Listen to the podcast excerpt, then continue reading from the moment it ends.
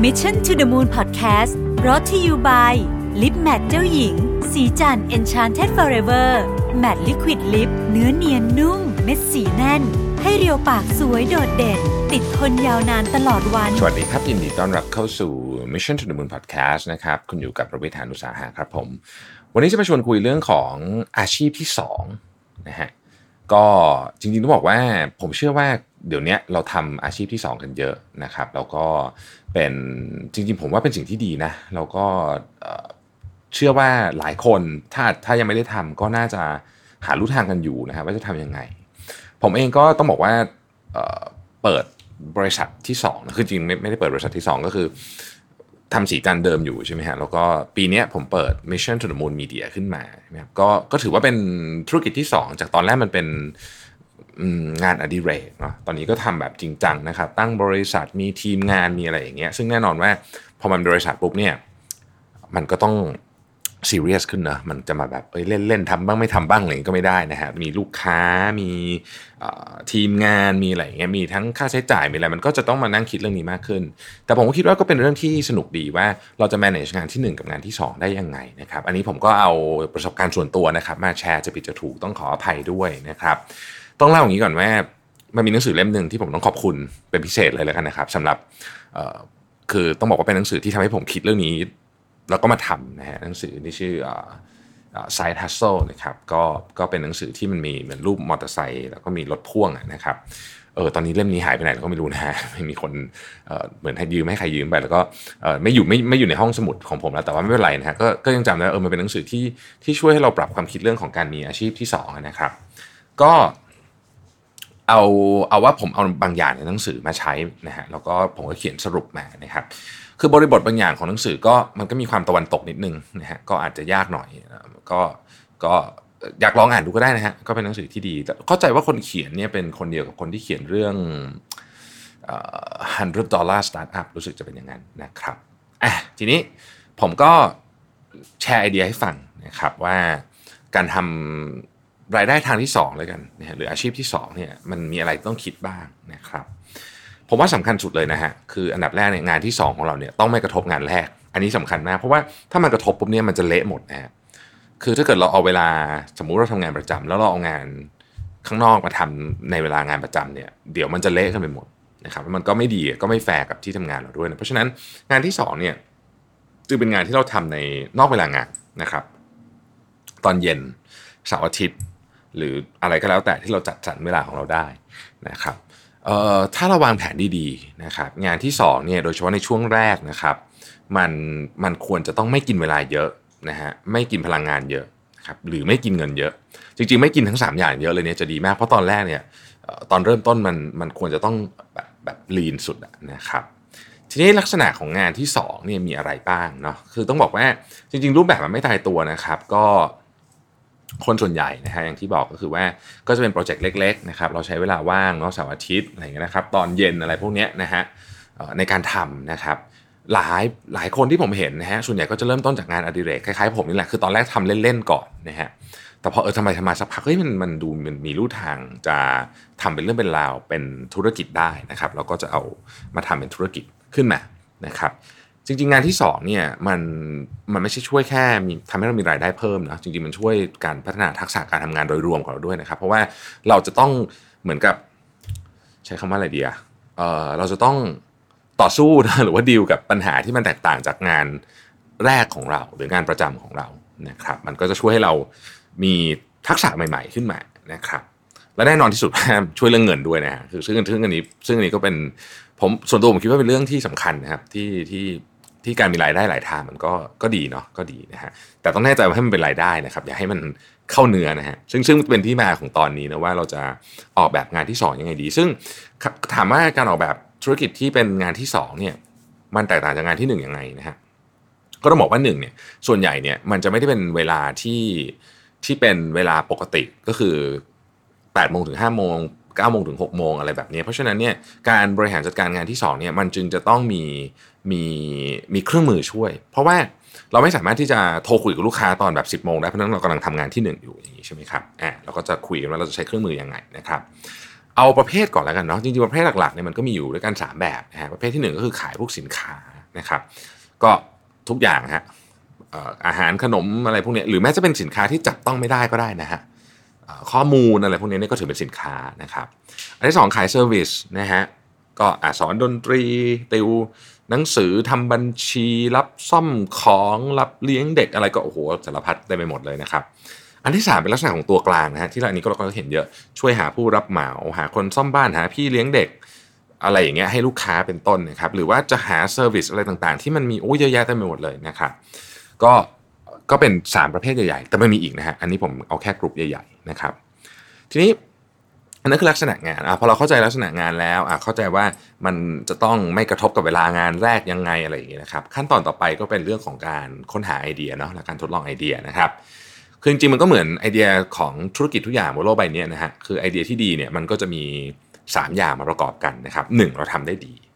อันนี้ก็ชัดเจนเนาะเราเราต้องทำเรื่องนี้ได้ดีก่อนนะฮะสเป็นของที่มีคนต้องการนะฮะแล้วก็ 3 ก็คือว่าเสร็จแล้วมันกำไร คือถ้า 3 อย่างนี้มันมาประกอบกันแล้วเนี่ยมันมามีจุดร่วมด้วยกันนะครับผมยกตัวอย่างเราทำขนมเก่งมากนะครับขนมก็เป็นของที่คนซื้ออยู่แล้วนะฮะคนชอบขนมอร่อยอยู่แล้วนะครับ แล้วก็เราสามารถขายในราคาที่หักลบต้นทุนทั้งหมดแล้วเนี่ยมันกำไรอะอย่างนี้ก็ถือว่าผ่านหมดนะครับก็เป็นไอเดียที่ดีนะครับ สิ่งที่สำคัญมาก ๆ เลยเนี่ยในในอันนี้เนี่ยนะครับคืออย่าเพิ่งตกหลุมรักกับไอเดียแรก คือแม้ว่าคุณสมมติว่าเราเราบอกว่าเราทำงานอดิเรกเป็นการทำขนมนะแต่พอเราจะมาทำขายเนี่ย มันไม่ได้หมายความว่าเราจะทำขนมแบบนั้นอย่างเดียว หรืออาจจะไม่ใช่แบบนั้นเลยด้วยซ้ำหรืออาจจะไม่ใช่ฟอร์แมตเดิม หรืออาจจะคือมันมีหลายแบบครับคนที่ทำขนมเก่งไม่จำเป็นต้องทำขนมขายก็ได้นะครับ เปิดโรงเรียนสอนทำขนมก็ได้ สอนทำขนมออนไลน์ก็ยังได้เลยเนาะคือมันมีหลายโมเดล เพราะฉะนั้นคำว่าอย่าเพิ่งตกหลุมรักกับไอเดียแรกเนี่ยก็คืออันนี้ครับคือขอให้ไอเดียของเราไม่ว่าคุณอยากจะทำอะไรก็ตามเนี่ยมันได้ผ่านกระบวนการในการทดสอบ ซะหน่อยหนึ่งนะครับ ซึ่งก่อนหน้านี้ผมก็เคยพูดไปใน episode หนึ่งนะเรื่องของการ test ไอเดียนะครับไอเดียในการขอขออภัยครับ การทดสอบไอเดียเนี่ยมันมี 2 เรื่องที่เราที่เรายึดไว้เป็นใช้ว่าเป็นคาถานะฮะคือเร็วและถูกนะฮะเร็วเร็วและถูกถูกนะฮะเร็วเร็วเนี่ยคือต้องทดสอบโดยใช้เวลาไม่นานนะฮะถูกถูกนี่ไม่ใช่ถูกต้องนะฮะแต่ว่าถูกตังราคาถูกนั่นเองคืออย่าใช้เงินเยอะในขั้นตอนนี้นะครับ การทดสอบทำได้เยอะมากนะครับลง ad ออนไลน์ก็ได้ทำ landing page ก็ได้ pre-order ก็ได้ ใครอยากศึกษาเรื่องนี้นะครับแนะนำนะฮะหนังสือเรื่อง testing business ideas นะครับซึ่งผมเข้าใจว่าอยู่ในรีวิวหนังสือของ Mission to the Moon เหมือนกันนะฮะลองไปดูเดี๋ยวผมผมขออนุญาตดู episode หนึ่งนะฮะว่าเราจะรีวิวหนังสือเล่มนี้กันใน episode ไหน episode ที่ 652 ก็คือวันวันพุธที่จะถึงนี้นะครับก็จะเป็นหนังสือเล่มนี้ ก็ ลองไปฟังรีวิวได้แต่หนังสือนี้ดีมากนะ คือถ้าเกิดในการทดสอบไอเดียทางทำธุรกิจเนี่ยผมแนะนำมาก ๆ มันมันเป็นหนังสือที่ภาษาภาษาเราเรียกคือจับมือทำอะคือแบบคุณต้องทำหนึ่งช่องทำสี่แบบนี้นะครับมี format มี template ให้เสร็จไม่ต้องมานั่งคิดเสียเวลานะฮะดีเลยนะครับ สิ่งที่คุณจะได้จากขั้นตอนนี้นะครับก็คือว่าไอเดียแต่ละอันเนี่ยคุณจะเริ่มเห็นแล้วว่าไอ้ที่คุณคิดตอนแรกพอคุณเริ่มทดสอบมันเนี่ยคุณจะเริ่มเห็นแล้วว่าบางอย่างมัน work บางอย่างมันไม่ work นะครับบางอย่างเนี่ยคุณชอบลูกค้าไม่ชอบนะฮะบางอย่างเนี่ยคุณชอบลูกค้าชอบแต่ไม่กำไรก็มีนะคือพอพอเอามารวมกันทั้งหมดแล้วเนี่ยเราเราจะเริ่มเห็นว่าอันไหนมัน work นะครับผมมีเคล็ดลับนิดนึงนะฮะส่วนตัวนะครับ ก็คือว่าไอเดียที่เลือกมาทำนะฮะมันไม่ควรจะซับซ้อนมาก มันควรจะต้องอธิบายให้คนรอบๆข้างเราเนี่ยเข้าใจได้เรียกว่าแทบจะเรียกว่าในหนึ่งนาที ถ้ามันซับซ้อนมากเกินไปเนี่ยอาจจะยังไม่เหมาะการเป็นงานที่2เนาะเพราะว่าอย่างที่บอกนะครับว่างานที่2เนี่ยเราไม่มีเวลาเท่างานที่1นะฮะในการบริหารจัดการ เพราะฉะนั้นมันก็ต้องมีองค์ประกอบของความเรียบง่ายอยู่ อันนี้ความคิดเห็นส่วนตัวนะครับแต่ถ้าสมมติว่าคุณรับงานที่มันอาจจะซับซ้อนและเป็นเฉพาะทางจริง ข้อนี้ก็อาจจะยกเว้นไปนะครับตอนประเมินไอเดียเนี่ยอยากให้คิดถึงคู่แข่งนิดนึงโดยเฉพาะถ้าเกิดว่าคุณจะทำอะไรที่มันยกตัวอย่างเช่น สมมติว่าเปิดร้านขนม เปิดร้านจริงๆนะฮะ คุณก็ต้องอย่างอย่างน้อยสุดก็ต้องดูว่าแถวนั้นมีร้านขนมกี่ร้านนะไม่ได้หมายความว่าเปิดไม่ได้นะครับ เพราะว่าเราอาจจะมีของที่ดีกว่าคนอื่น หรือว่ามีของที่คู่แข่งเราไม่มี แต่ต้องรู้นิดนึงว่าคู่แข่งเป็นยังไงนะครับพอคุณคิดสรตะหมดแล้วทั้งหมดเนี่ยคุณก็เลือกไอเดียที่คิดว่าเอามันเข้าท่าที่สุดมาทำนะครับ สิ่งที่อยากจะฝากไว้ก็คือ แม้ว่าจะผ่านกระบวนการทั้งหมดนี้มาแล้วเนี่ยนะครับไอไอเดียที่คุณเลือกมาเนี่ยมันก็อาจจะไม่เวิร์กก็ได้นะครับ พอลองลองทำไปแล้ว ก็ไม่เป็นไรนะครับ อย่างที่บอกครับเราลงทุนตอนแรกจะเพิ่งลงเยอะนะฮะ ใจเย็นนะครับ เพื่อว่ามันจะได้ไม่เจ็บตัวถ้าจะต้องเปลี่ยนนะครับ คือโลกของการทำธุรกิจผมว่าทุกคนทราบดีอยู่แล้ว มันไม่มีคำว่าแน่นอนนะอะไรที่แน่ ๆ มันก็มักจะไม่แน่นะครับ เพราะฉะนั้นก็เผื่อใจไว้นิดหนึ่งนะครับอะอันต่อมาคือทดสอบระบบ operations ไอเดียจบแล้วนะครับ คิดว่าขายได้ผ่าน 3 ข้อนั้น 3 ข้อนั้นก็คือ 1. ทำได้ดี 2 เป็นสิ่งที่มีคนต้องการ 3ทำกำไรได้ ขั้นต่อมาก็เป็นการทดสอบระบบ operation ซึ่งก็เป็นเรื่องสำคัญเหมือนกันนะครับ ระบบ operation คืออะไรนะครับ ก็เราต้องทดสอบด้วยว่าเราไอ้ที่บอกว่ามีกำไรเนี่ยนะฮะบางทีอยู่ในกระดาษกำไรนะฮะทำจริงเจงขาดทุนก็มีต้องระวัง เพราะว่าบางทีเนี่ยผมยกตัวอย่างกับที่ทำขนมแล้วกัน ขนมเนี่ยคุณทำกินกันเองอร่อยก็ดีนะครับ แต่ว่าถ้าเกิดคุณต้องคำใหญ่ๆนะฮะคุณยังรักษามาตรฐานเรื่องของเวลาได้ไหมคุณภาพได้ไหมนะครับ คุณจะต้องทดสอบว่า อาปกตินั่งทำอยู่ในครัวในบ้านเอาคุณจะขาย คุณทำถาดสองถาด แต่ถ้าคุณจะขายร้อยถาดเนี่ยครัวไหวไหมเตาอบไหวไหมนะครับ ต้นทุนจริง ๆ เป็นเท่าไหร่ถ้าต้องขยายนะครับ จะขายเท่าไหร่ คนพอไหมเราเคยทำสองถาดเราทำคนเดียวไหว เราทำร้อยถาดเราทำคนเดียวไหวไหมนะครับ ตอนส่งส่งยังไง ต้องส่งแบบมี คล้ายๆ กับเก็บอุณหภูมิไหมนะฮะหรือว่าส่งธรรมดาใส่มอเตอร์ไซค์ไปจะเละหรือเปล่าคือมันมีอะไรพวกนี้เยอะแยะเต็มไปหมดเลยนะฮะที่มันต้องถูกทดสอบนะครับพยายามเขียนทุกอย่างออกมานะครับอย่านึกๆเอาเพราะว่าบางทีเราลืมนะฮะเขียนทุกอย่างออกมา อันไหนทดสอบได้อยากให้ทดสอบนะครับเพราะว่าคือมันจริงนะครับว่าเราทำไปแก้ไปก็ได้ แต่ว่าถ้าเกิดว่าเราคิดบางอย่างออกมาได้ก่อนเนี่ยมันจะถูกกว่า คือแก้ระหว่างทางมันแก้ได้อยู่แล้วฮะแต่มันจะแพงนะฮะเพราะมันจะมีสิ่งที่เราเรียกว่าต้นทุนแฝงเยอะ นะครับอันนี้ต้องระวังนะฮะต้นทุนแฝงนะครับ ขั้นตอนนี้อาจจะสลับซับซ้อนนิดหนึ่งแต่ว่าถ้าเกิดเรายอมเสียเวลาทำมันเนี่ยนะครับ เราจะฐานมันจะแน่นอ่ามันจะไปต่อเร็วนะฮะอ่าทดสอบ operation เสร็จแล้วถึงได้เวลา finalize ตัว business model แล้วนะครับ คือการทำอาชีพที่2เนี่ยไม่ใช่งานอดิเรกแล้วนะครับ ถ้าพูดคำว่าอาชีพที่2เนี่ยมันจะไม่งานอดิเรกแล้ว เพราะฉะนั้น business model เนี่ยต้องใช้งานได้จริง ต้องกำไรลูกค้าต้อง ต้องถูกคนต้องเสนอ value ที่ถูกต้องอะไรพวกนี้นะฮะคือขั้นตอนนี้มีเรื่องอยากจะเตือนนิดหนึ่งว่า จะมีหลายท่านที่ผมได้มีโอกาสคุยด้วยแล้วบอกว่าอืไม่ชอบทำแบบพวกบัญชีตัวเลขอะไรอย่างนี้เลยนะครับ คือทำเถอะนะฮะมันต้องทำจริง ๆ เพราะว่าบัญชีกำไรขาดทุนและงบดุล ซึ่งเป็นของที่เบสิกที่สุดอ่าแล้วก็เรื่องของกระแสเงินสดด้วยเนี่ยสามอย่างเนี่ยนะครับไอ้สามงบเนี่ยนะฮะงบดุลกำไรขาดทุนกระแสเงินสดนะครับมันไม่ได้ซับซ้อนมากถ้าเกิดคุณไม่ได้เอาแบบ โอ้โหสเกลแบบบริษัทที่ขายของวันหนึ่งเป็นหมื่นเป็นแสน transaction เอาแบบง่ายๆ ที่เราทำเนี่ยทำได้ทำความเข้าใจได้นะครับ คุณอาจจะมีบริษัททำบัญชีทำให้ก็จริงนะฮะแต่คุณเองก็ต้องอ่านงบเป็นอยู่ดีอะยังไงก็ต้องทำความเข้าใจนะครับ อีกเรื่องหนึ่งก็คือว่าไม่ว่าคุณจะจดทะเบียนเป็นบริษัทหรือไม่ก็ตามนะครับมีข้อดีข้อเสียหลายเรื่องเดี๋ยวถ้ามีโอกาส ผมอยากจะเชิญผู้เชี่ยวชาญ พี่หนอมแท็กบักหนอมมาคุยเรื่องนี้ให้ฟังว่าจดทะเบียนบริษัทดีไม่ดียังไง แต่ว่า คือถึงคุณจะจดไม่จดเนี่ยขอ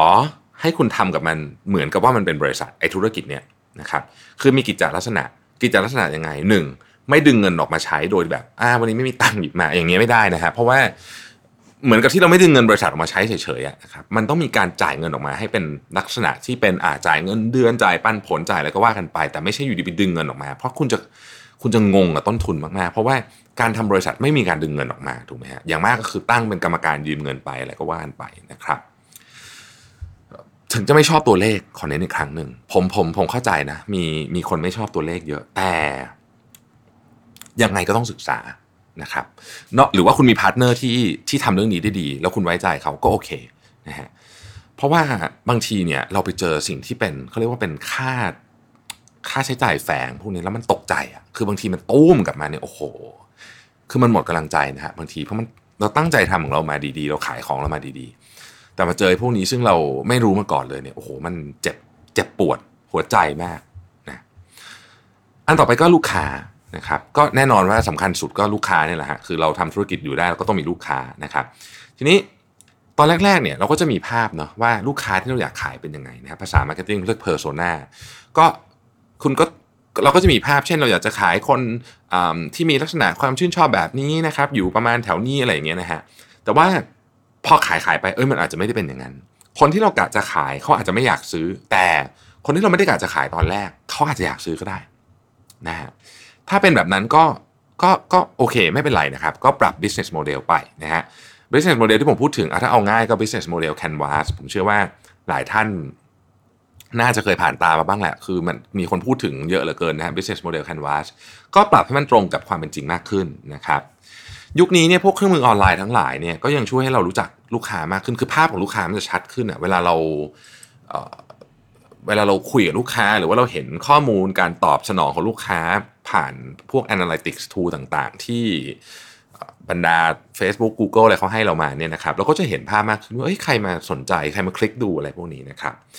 อันนี้รวมถึงทุก value proposition ด้วยนะ คือบางทีเราคิด value proposition ไว้ตอนแรก คือของเราตอนแรกเนี่ยอยากจะขาย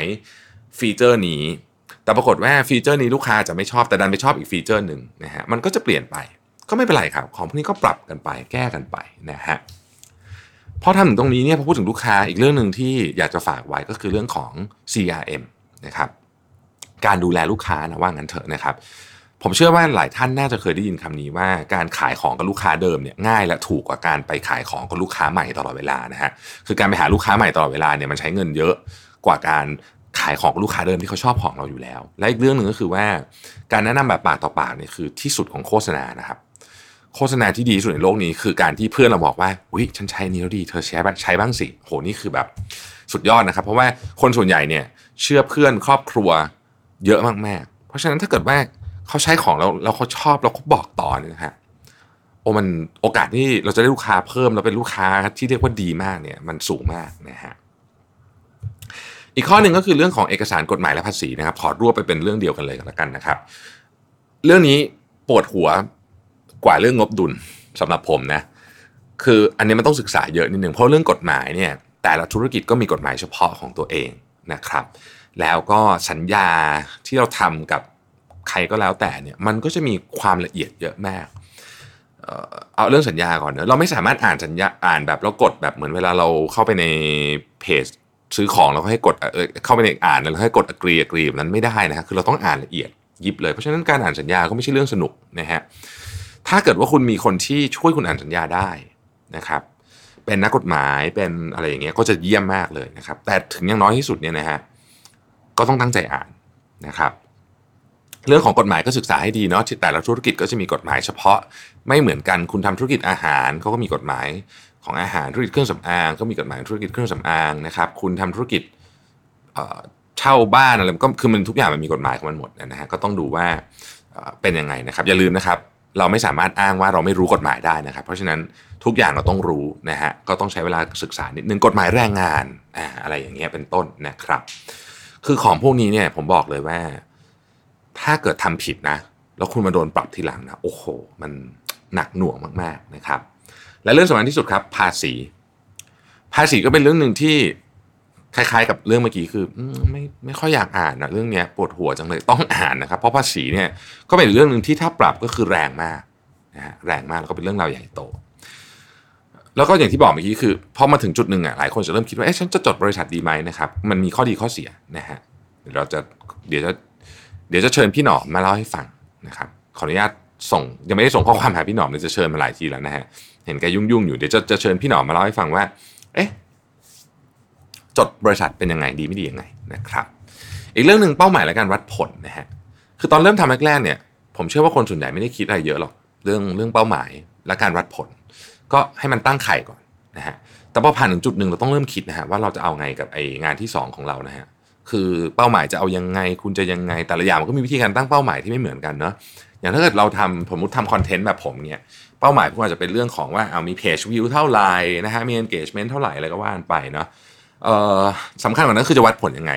นะครับของบางอย่างวัดผลง่าย มีคนเข้าเว็บไซต์กี่คนอย่างเงี้ยอันเนี้ยวัดง่าย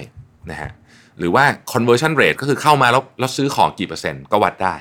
แต่ของบางอย่างไม่ได้วัดง่ายแบบนี้นะครับ ดังนั้นจึงต้องคิดวิธีการวัดผลนะฮะหนังสือวัดผลที่ผมแนะนำนะครับ ก็คือหนังสือชื่อ Measure What Matters นะครับ เป็นหนังสือ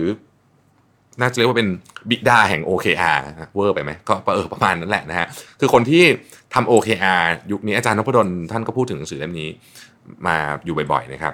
ก็ก็เป็นหนังสือที่ผมเชื่อว่าหลายองค์กรเอาไปใช้นะฮะแล้วเพราะคนนี้เขาก็เป็นเหมือนกับ ก็เป็นคนแรกๆนะยุคเริ่มต้นที่เอามาใช้นะฮะแล้วก็ ในหนังสือเล่มนี้มันตัวอย่างเยอะ บางทีเราอ่านแล้วคือหลายอย่างตอนแรกเราอาจจะคิดไม่ออกว่าเราจะตั้งเป้าหมายยังไงนะครับไปอ่านหนังสือเล่มนี้อาจจะได้ไอเดีย measure what matters นะครับ สุดท้ายครับขยายธุรกิจนะฮะพอทำไปสักพักธุรกิจเริ่มดีนะลูกค้าเริ่มเยอะนะฮะคราวนี้ถ้าคุณเริ่มทำคนเดียวนะฮะมันจะเริ่มไม่อยู่ละเอาไม่ไหวแล้วนะฮะก็จะไอ้มันแบบยังไงดี คือตอนขยายเนี่ย มันมีสองสาเรื่องที่ที่อยากจะฝากไว้ อันที่หนึ่งนะฮะมันเป็นเวลาที่ดีเลยที่เราจะนั่งกลับมาดูว่าจุดอ่อนจุดแข็งของเราเนี่ยคืออะไรนะครับ ยกตัวอย่างนะครับ สมมุติคุณขายของ 10 อย่าง มันอาจจะมีของ 2 อย่างที่ทำกำไรให้คุณ 90%ของทั้งหมด และมีของบางอย่างที่คุณยิ่งขายยิ่งขาดทุน อันนี้เป็นเวลาที่ดีที่จะกลับมาทบทวนเรื่องนี้ จริง ๆ ควรจะทบทวนตลอดแต่ตอนขยายเนี่ยต้องทบทวนชัดเจน เพราะถ้าเราไปลงทุนกับไอ้ของที่มันยิ่งขายยิ่งขาดทุนเนี่ยก็ เรียบร้อยใช่ไหมนะฮะคุณจะจ้างคนเพิ่มไหม จ้างเท่าไหร่นะฮะถ้าเป็นกรณีที่คุณต้องใช้เครื่องจักรจะซื้อเครื่องจักรเพิ่มไหม จะเช่าพื้นที่เพิ่มไหมจะนู่นจะนี่เพิ่มไหมอะไรอย่างเงี้ยนะครับส่วนตัวนะครับ อันนี้เป็นความคิดเห็นส่วนตัวนะ ผมรู้สึกว่าของพวกนี้ค่อยๆเป็นค่อยไปนะฮะ เอาตามกำลังเรา คือขยายเร็วเกินไปเนี่ยบางทีมันอันตรายเหมือนกันนะครับ แต่ก็ไม่ได้หมายความว่า อุ้ยถ้าเกิดว่ามันแบบโอกาสมันมา มันต้องขยายมันก็ขยายได้นะครับ แต่ว่า ไม่รู้สิส่วนตัวเป็นคนคอนเซอร์เวทีฟเนาะก็รู้สึกว่าเอาเอาตามกำลังที่เราไม่เจ็บตัวนะครับคุณพ่อคุณแม่ผมเคยสอนอันนึงไว้นะฮะซึ่งซึ่งผมรู้สึกว่าเป็นคำสอนที่ดีมากก็อยากจะเล่าให้ทุกท่านฟังด้วยคือว่า เราทำอะไรเนี่ย เราต้องคิดถึงความเสี่ยงที่แย่ที่สุดอะ worst case scenario อะเสมอ แล้วเราก็ต้องถามตัวเองว่า เราทำความเสี่ยงเท่านี้ถ้าสมมติว่ามันเกิด worst case scenario เนี่ยเรารับได้ไหมคำว่ารับได้คือ ครอบครัวอยู่ต่อได้ไหม นะฮะเรามีเงินใช้จ่ายดูแลลูกอะไรอย่างนี้หรือเปล่านะครับถ้าโอเคก็ทำแต่ถ้าเกิดรู้สึกว่าเฮ้ยทำแล้วมันถ้าเกิดว่ามัน worst case scenario มันเจ๊งขึ้นมานี่มันถึงขั้นแบบ ลูกไม่มีเงินเรียนหนังสืออะไรอย่างเงี้ยส่วนตัวคิดว่าไม่ควรทำต้องลดความเสี่ยงในการทำลงมาคือคือขยายมันช้าลงหน่อยนะครับเพราะธุรกิจไม่มีอะไรแน่นอนนะครับไอ้ที่ว่าแน่ๆมักไม่แน่นะผมก็ยังพูดคำนี้อยู่เสมอนะครับเอาล่ะแต่ว่า สำหรับทุกท่านที่คิดจะทำงานที่ 2 อยู่ตอนนี้นะครับ ก็ขอให้โชคดีนะครับ แล้วก็ขอให้ทำธุรกิจโดยตั้งอยู่ในความไม่ประมาทนะครับ ขอบคุณที่ติดตาม Mission to the Moon Podcast นะครับ สวัสดีครับ Mission to the Moon Podcast Presented by Lip Matte เจ้าหญิง สีจัน Enchanted Forever Matte Liquid Lip